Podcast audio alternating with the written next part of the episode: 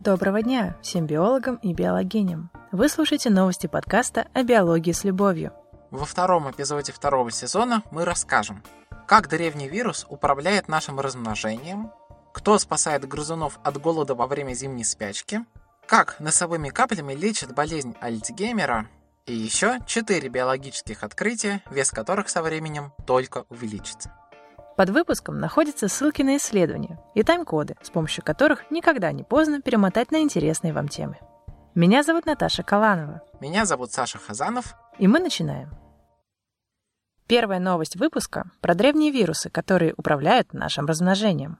Наш геном сохранил последовательности ДНК древних вирусов. Они пытались заразить предков человека десятки миллионов лет назад, а теперь кусочки их генетического материала живут в наших хромосомах в виде транспозонов. Транспозоны могут сами размножаться и путешествовать по геному, но обычно у человека так не делают. В 2005 году биологи изучили ген, который управляет развитием плаценты. Самки млекопитающих с нерабочим вариантом этого гена не могут вынашивать потомство. Оказалось, что этот ген позаимствован из вирусного транспозона. Еще от вирусов мы получили способность удлинять ДНК в клетках, чтобы они могли размножаться дальше. И в целом вирусные транспозоны управляют судьбой клеток в эмбрионе человека. Решают, какая будет нервной, а какая кровяной.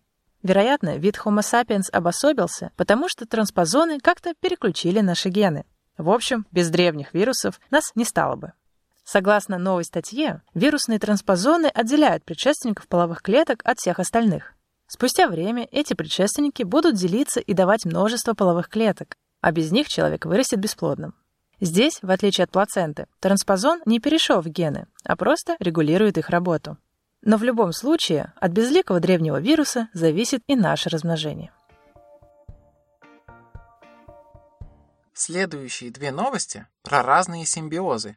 Если что, симбиоз – это союз двух видов, которые помогают друг другу. Первая новость про питание грызунов во время спячки. Спячка – это способ пережить самый тяжелый для жизни сезон, в наших широтах – зиму. Для этого млекопитающие перестраивают обмен веществ и запасают питательные вещества. Но все равно им не хватает азота. Он нужен для белков, они обновляются даже во время спячки. Грызуны же теряют азот вместе с мочевиной. Теперь в исследовании сусликов нашли их источник азота на время спячки. Мочевина копится в кишечнике, когда почки ее не выводят и кишечные бактерии грызунов перерабатывают накопленную мочевину. Делает это команда бактерий. Одни выделяют азот из мочевины, другие производят из него аминокислоты и выбрасывают их в кишечник. Аминокислоты всасываются в кровь хозяина, так он восполняет дефицит азота. Бактерии работают активнее всего под конец спячки. Вторая новость про взаимное согласие на симбиоз. Биологи рассмотрели типичный симбиоз, в котором гриб связан с корнями растения и снабжает его минералами, в особенности фосфатами, получая в ответ растительные сахара. Сахарами гриб питается, из фосфатов растение строит ДНК и другие нужные нуклеиновые кислоты. При этом нити гриба проникают внутрь клеток растений. Это выглядит агрессивно, поэтому люди часто задавались вопросом, не принуждает ли гриб партнера к симбиозу. Оказалось, что нити гриба предлагают сотрудничать только тем растениям, которым не хватает фосфатов. Из-за дефицита фосфатов клетки корней вырабатывают сигнальные молекулы стиглоктона. Они привлекают грибные нити. Параллельно растительные клетки выставляют рецептор, который стыкуется с грибными нитями и производит белок-переносчик, который обменивает сахара на минералы. Без сигнала стигалактона гриб к корням не приближается. Проверяли это на рисе, но с бобовыми должно работать так же. В сельском хозяйстве такое сотрудничество – главный залог урожая. Кстати, в телеграм-канале и во ВКонтакте мы поделимся понятными схемками к обеим новостям про симбиоз и биологическими подробностями общения гриба и растения из исследования. Две следующие новости про новые лекарства, которые попадают в мозг из носовой полости. Ряд болезней развивается в мозге, например, деменция. Чтобы помочь пациенту, нужно доставить лекарство в центральную нервную систему. Но из крови в мозг проникают только маленькие молекулы. Молекулы побольше, типа пептидов, не пропускает гематоэнцефалический барьер. Поэтому в кровь лекарства для мозга вводить бессмысленно. Вводить лекарства напрямую в мозг можно экспериментальным мышам, но с пациентами так делать никто не рискнет. Поэтому сейчас разрабатывают безопасную альтернативу – лекарства в носовых каплях или спреях. Пептиды из носовой полости попадают в мозг в обход гематоэнцефалического барьера. Предполагается, что они проходят из слизистой носа в мозг по нервам, например, по обонятельному. Причем эта дорога главная. В мозг уходит больше лекарства, чем в кровь. Носовой спрей с окситоцином уже помогал пациентам с аутизмом в ходе клинических испытаний три года назад. И первая новость про носовые капли, которые отключают страх. Установлено, что когда пептид CGRP вводит прямо в мозг мыши, она хуже запоминает страх. Так что он мог бы помогать людям с посттравматическим стрессовым расстройством. Поэтому ученые попробовали доставить CGRP в мозг через носовую полость, чтобы проверить, будет ли лекарство работать так же. CGRP за 30 минут достиг гиппокампа, который управляет эмоциями и памятью. Авторы исследования проверили, как это повлияло на память о страхе. После электрошока они вводили мышам CGRP и следили за уровнем другого белка, который стирает воспоминания о страхе. У мышей после введения CGRP уровень того белка был в два раза выше. Они хуже запоминали страх от электрошока. Поскольку интраназальное лекарство от посттравматического стрессового расстройства сработало на мышах, его будут проверять теперь уже на людях. Вторая новость про носовые капли, которые лечат болезнь Альцгеймера уже у людей. Болезнь Альцгеймера развивается из-за накопления в мозге белка бета-амилоида в виде бляшек и тау-белка в нейронах в виде нейрофибриллярных клубков. Расстройство долго пытались лечить, удаляя опасные белки из мозга. Получалось плохо. Но недавно ученые обратили внимание на то, что нейроны при болезни Альцгеймера устойчивы к сигналам гормона инсулина. Это важно, ведь инсулин управляет синтезом бета-амилоида, стимулирует очистку мозга от него и останавливает сборку тау-белка в опасные клубки.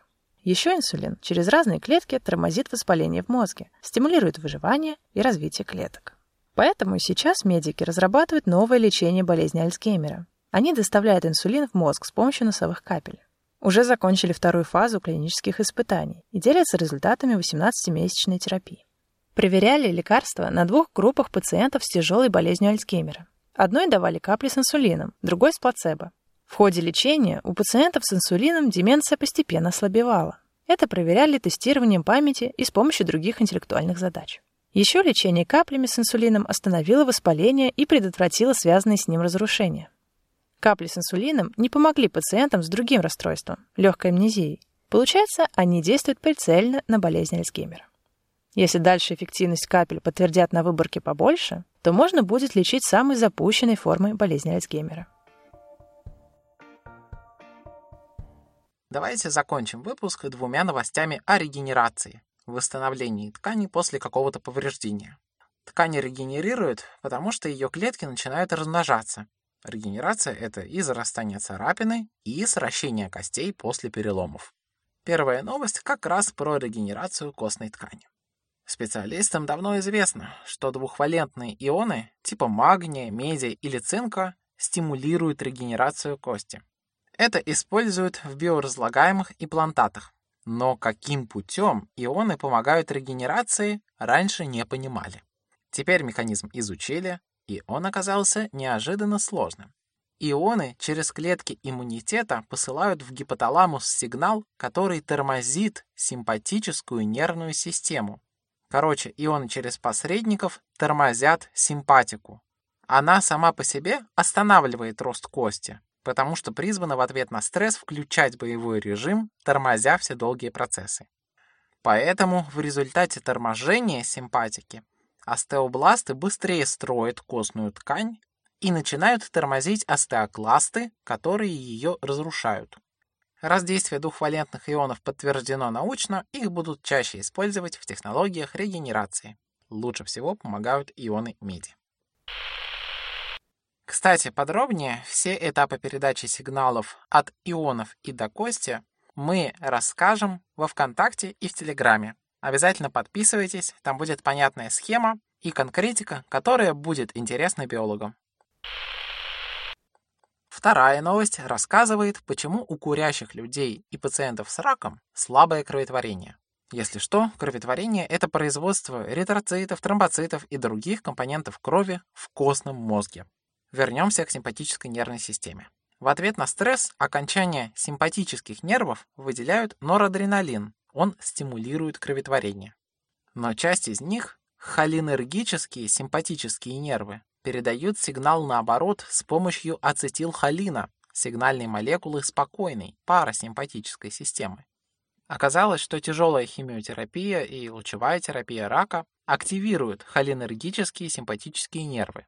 Из-за лечения они выделяют в костный мозг ацетилхолин и тем самым тормозят кроветворение. Такое лечение рака само по себе убивает и здоровые клетки, поэтому замедление кроветворения дополнительно вредит здоровью. Еще лечение рака тормозит работу кроветворной системы после пересадки костного мозга, когда новая кровь нужна особенно сильно. Интересно, что ацетилхолин тормозит кроветворение через никотиновый рецептор клеток-посредников. То есть на них также может воздействовать никотин, и поэтому он тоже вредит восстановлению крови. Это подтвердили на мышах и проследили на пациентах. После трансплантации костного мозга курящим людям у них оставался низким уровень тромбоцитов. Авторы считают это вероятным объяснением того, почему после пересадки костного мозга люди с привычкой курить умирают чаще некурящих. Спасибо за внимание к нашей подборке новостей. Были рады рассказать вам о них. Во втором сезоне вас ждет не только больше новостей в эпизодах, но и другие сюрпризы. Обязательно подписывайтесь на наш подкаст и рассказывайте о нас. А лучше становитесь нашими патронами. Они услышали эти новости на неделю раньше. Мы будем благодарны любой поддержке. Еще о ряде новостей мы просто не можем рассказать без фотографий. Например, вы обязаны увидеть реконструкцию краба с самыми гигантскими глазами за всю историю палеонтологии. Ими мы поделимся только в Телеграм-канале и во Вконтакте, так что не забудьте подписаться и оценить самые необычные научные фотографии. Прощаемся, но только до следующего эпизода. Удачи! Стимулирует регенерацию кости. Или кости. Костя, регенерируй или умри. Стимулирует регенерацию кости. Теперь везде слышу Костю. И тау белка в нейронах в виде нейрофибрилярных. В виде нейрофибри... нейрофибрилярных, нейрофибрилярных, нейрофибрилярных. Какое дурацкое слово. Может, не важно в виде чего? Нет, давай оставим. А можешь что мне разделить? Вот знаешь, нейрофибри... Фибрил... Фибрилярных.